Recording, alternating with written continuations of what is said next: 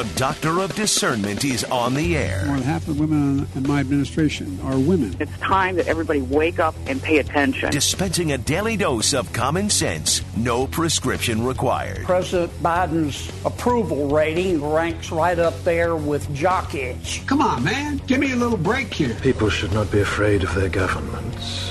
Government should be afraid of their people. I don't believe in a no-win scenario. This is the Greg Belfrage Show. Good morning, my friend. The marketplace of ideas is open. Oh, terrible tragedy yesterday in uh, in Kansas City. Eight children among the 22 people who were um, hit by gunfire.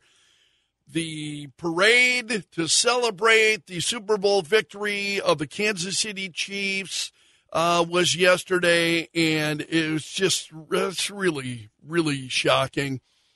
Kansas City Police Chief Stacy Graves said three people have been detained as part of the investigation. And she spoke. She said, I'm angry about what happened today. The people who came to this celebration should expect a safe environment, she said.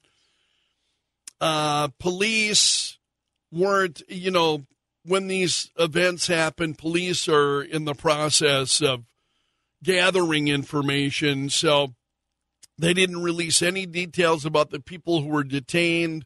Uh, she said firearms had been recovered, but not what kind. And she said all of that is being actively investigated. And she said, now again, this was was previous. She said she had heard that fans may have been involved in tackling the suspect, which in fact they were. But again, this was early on. So her initial comments. So again, 22 people hit by gunfire, including eight children and one uh, a woman dead. Uh, people are just heartbroken who knew her. Lisa Lopez Galvin was the she was a Kansas City Chiefs super fan mother of two, among those uh, that were shot yesterday, and sadly, um,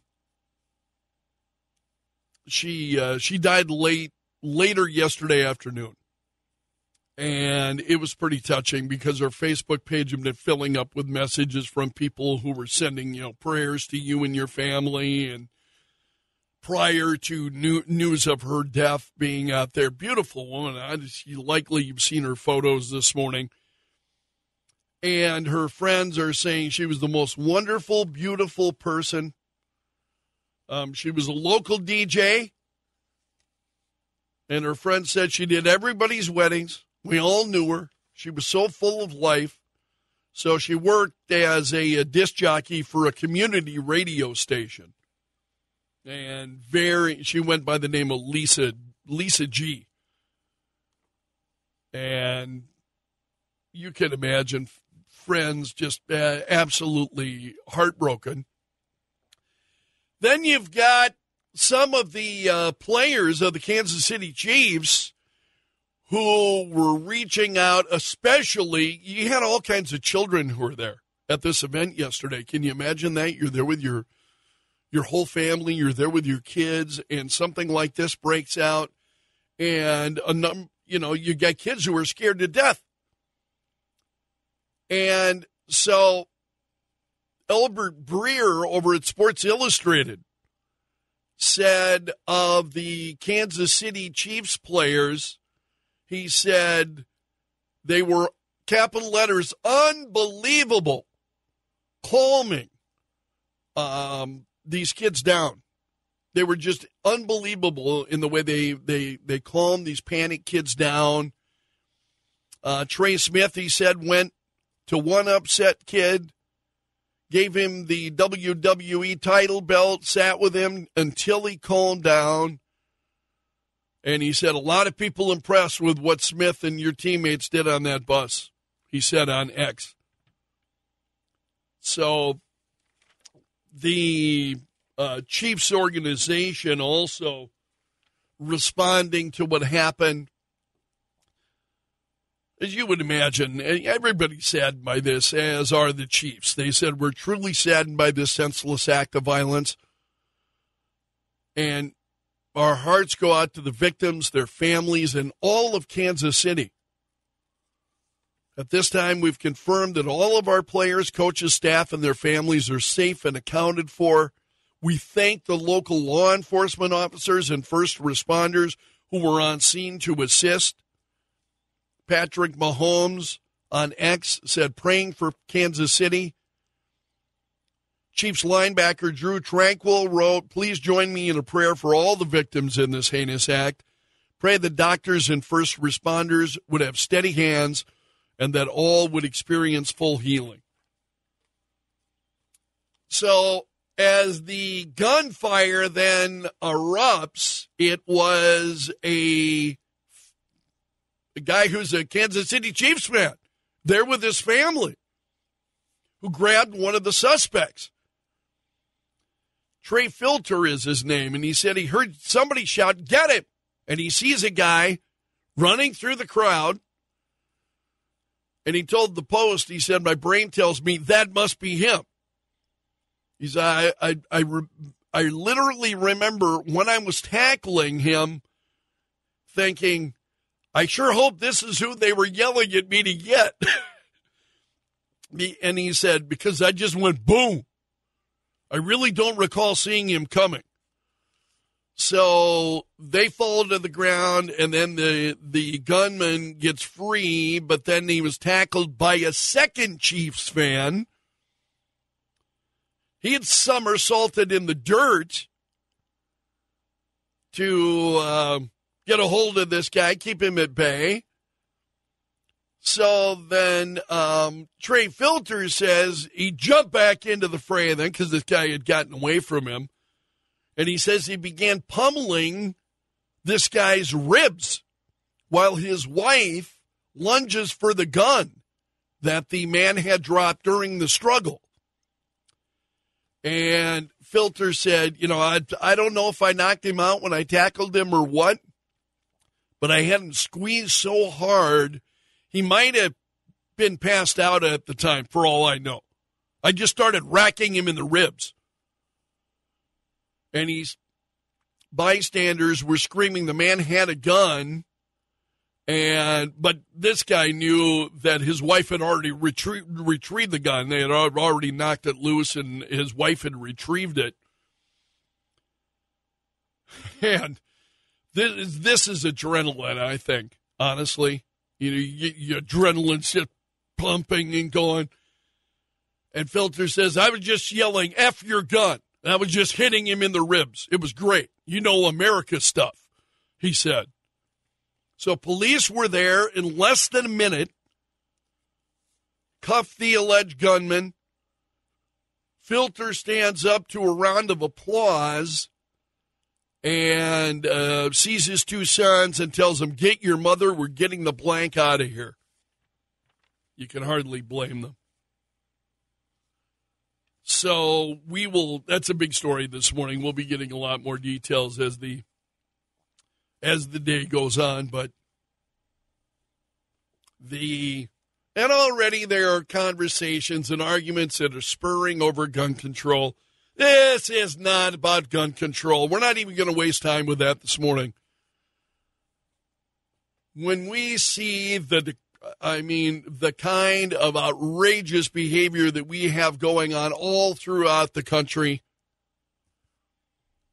um, yeah, this this is not about this is not about access to guns. This is not about a need for gun control. Gun control doesn't solve that problem of hate, doesn't solve these issues of, again, there are three people now who are under arrest. And gun control will not solve those problems, period. We have much greater, you know, problems that are plaguing the country right now. And it's gun control. It's, I laugh. I mean, I laugh in the face of those who suggest that that's what we need. That somehow, if you have gun control, that's the solution. I'm like, boy, you don't have a very clear view of what's going on. So that's um, again praying for our nation and certainly in this case praying for all those folks at Kansas City and what, what everybody has gone through. Also, other big stories this morning. House Intelligence Committee Chairman Mike Turner is urging the president to declassify information that he says is related to a serious national security threat. House Speaker Mike Johnson said, Well, the threat is not immediate. There's no need for public alarm. So as you get into this, and I did a little bit of, of uh, digging, it's regarding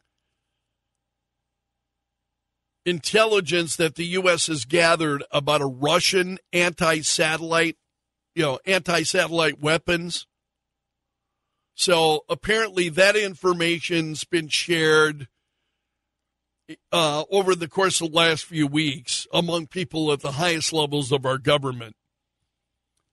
And there are news stories out there. That's that's what Turner is concerned about. So he's urging the president to declassify this information then as soon uh, as soon as possible so that then members of Congress can speak, you know, uh, speak about this openly. And again, Speaker Johnson said the threat's not immediate, no need for public alarm. And that story was it's it's getting a lot of attention this morning.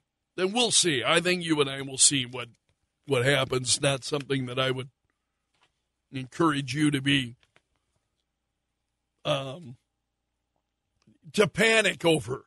I, I agree with I agree with Speaker Johnson. No need for public alarm. I think there are some issues that require public alarm. I don't know that this is one of them. Also,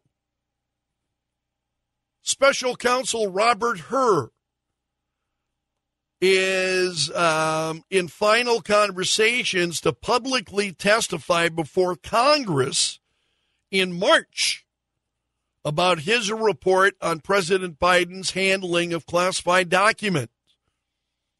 So Axios has got the story that Hur is thinking about his testimonies.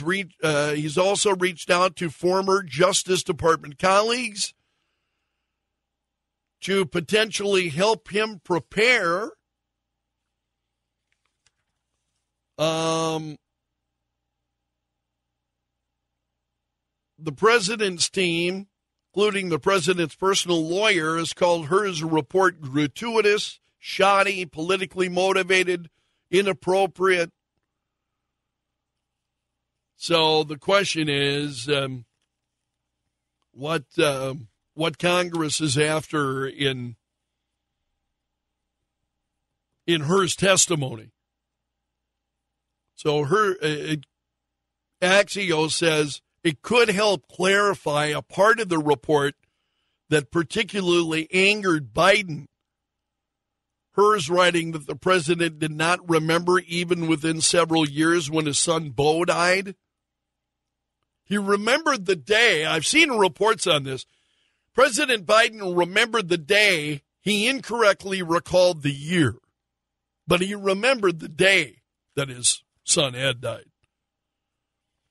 Now, as we talk about about Joe Biden and Robert Hur, remember the president went after Hur and he said there's the and I shared this uh, this news earlier this week with the uh, president in a statement, and then he answered some questions uh, from reporters, and he said, "There's even reference that I don't remember when my son died.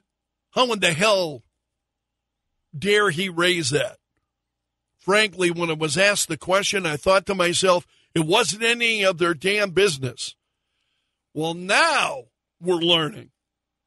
They never asked him that. They never asked him. So the president goes out there, he's all indignant that they ask him that question. No, it was the president who brought it up. NBC News, legacy media, NBC News reported yesterday that no, it was the president himself that brought up his son's death from brain cancer. So, two sources familiar with Biden's interview said it was the president, not Hur or his team, who first introduced Beau Biden's death. So it was the president who brought it up. So he's out there acting all indignant, putting on a show. He's the one who brought it up. Apparently didn't remember. I don't know. Was it? Uh, I mean, did he honestly not remember, or is he just out there playing games? I'll leave it to you to decide. I, I surely don't know what goes through his mind. But yeah, it wasn't Robert Hur. It was Joe Biden who brought it up.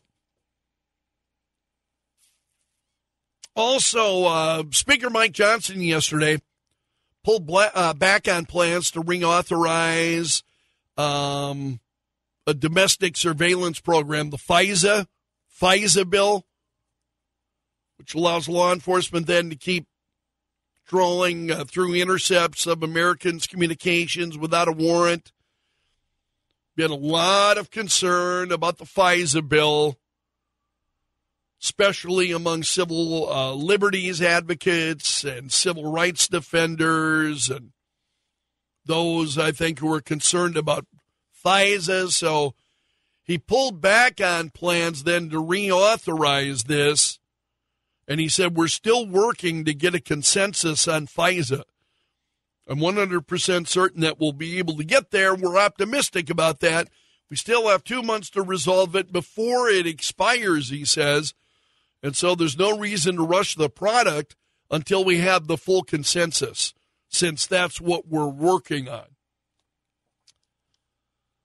Other big stories this morning. House Homeland Security Committee Chairman Mark Green of Tennessee announced yesterday he is retiring from Congress because the institution and the country in general is largely broken beyond repair. He said at the start of the 118th Congress, I promised my constituents to pass legislation to secure our borders and to hold Secretary Mayorkas accountable, which they did. He said today, with the House having passed H.R. 2 and Secretary Mayorkas impeached, it's time for me to return home. In the last few months, I'm reading, uh, or excuse me, in the last few months, in reading the writings of our framers, I was reminded of their intent for representatives to be citizen legislator, legislators to serve for a season and then return home. And he said, Our country and our Congress is broken beyond most means of repair. I've come to realize our fight is not here within Washington. Our fight is with Washington. As I have done my entire life, I will continue serving this country, but in a new capacity. And then he went on to thank voters. That's pretty incredible what he's saying there. Our country and our Congress is broken beyond most means of repair. Now, I think you and I probably have understood that for uh, some time. But when you have got a member of Congress who's saying, Yeah, I'm done. Uh, I'm out. I'm not going to be running again. I'm going back home saying that Washington is broken beyond most means of repair. It's refreshing candor, I think, that we don't get much from those serving in Washington. One of the other big stories this morning is a statewide story. Former Attorney General Jason Ravnsborg in front of the state Supreme Court yesterday. And he's trying to get his uh, he wants to be able to continue to practice law And among the, let's say, sadly, I don't really, I don't have time to do justice to what happened, but he apologized to the, to the Boever family. Um, was Joe Boever that he had struck and killed. And Ravnsborg uh, said, I didn't ask for this accident. I took responsibility for the accident. I tried to conduct myself in a professional manner. He also said, I'm sorry again to the Boever family that this has occurred. It's been 1,251 days, and I count them every day on my calendar. And I say a prayer every day for him and myself and all the members of the family and all the people that it's affected, he said. And then he uh, went on to talk about um, he was getting into the issue of the these North Dakota investigators. Remember, um, and their interview with uh, with Ravnsborg, and he said the North Dakota investigators were allowed to lie to him while they were questioning him, and he talked about that.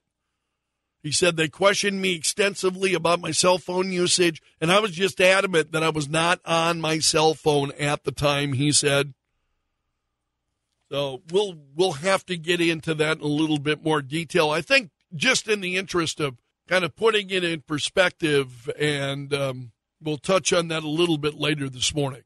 But that's a quick look at today's big story.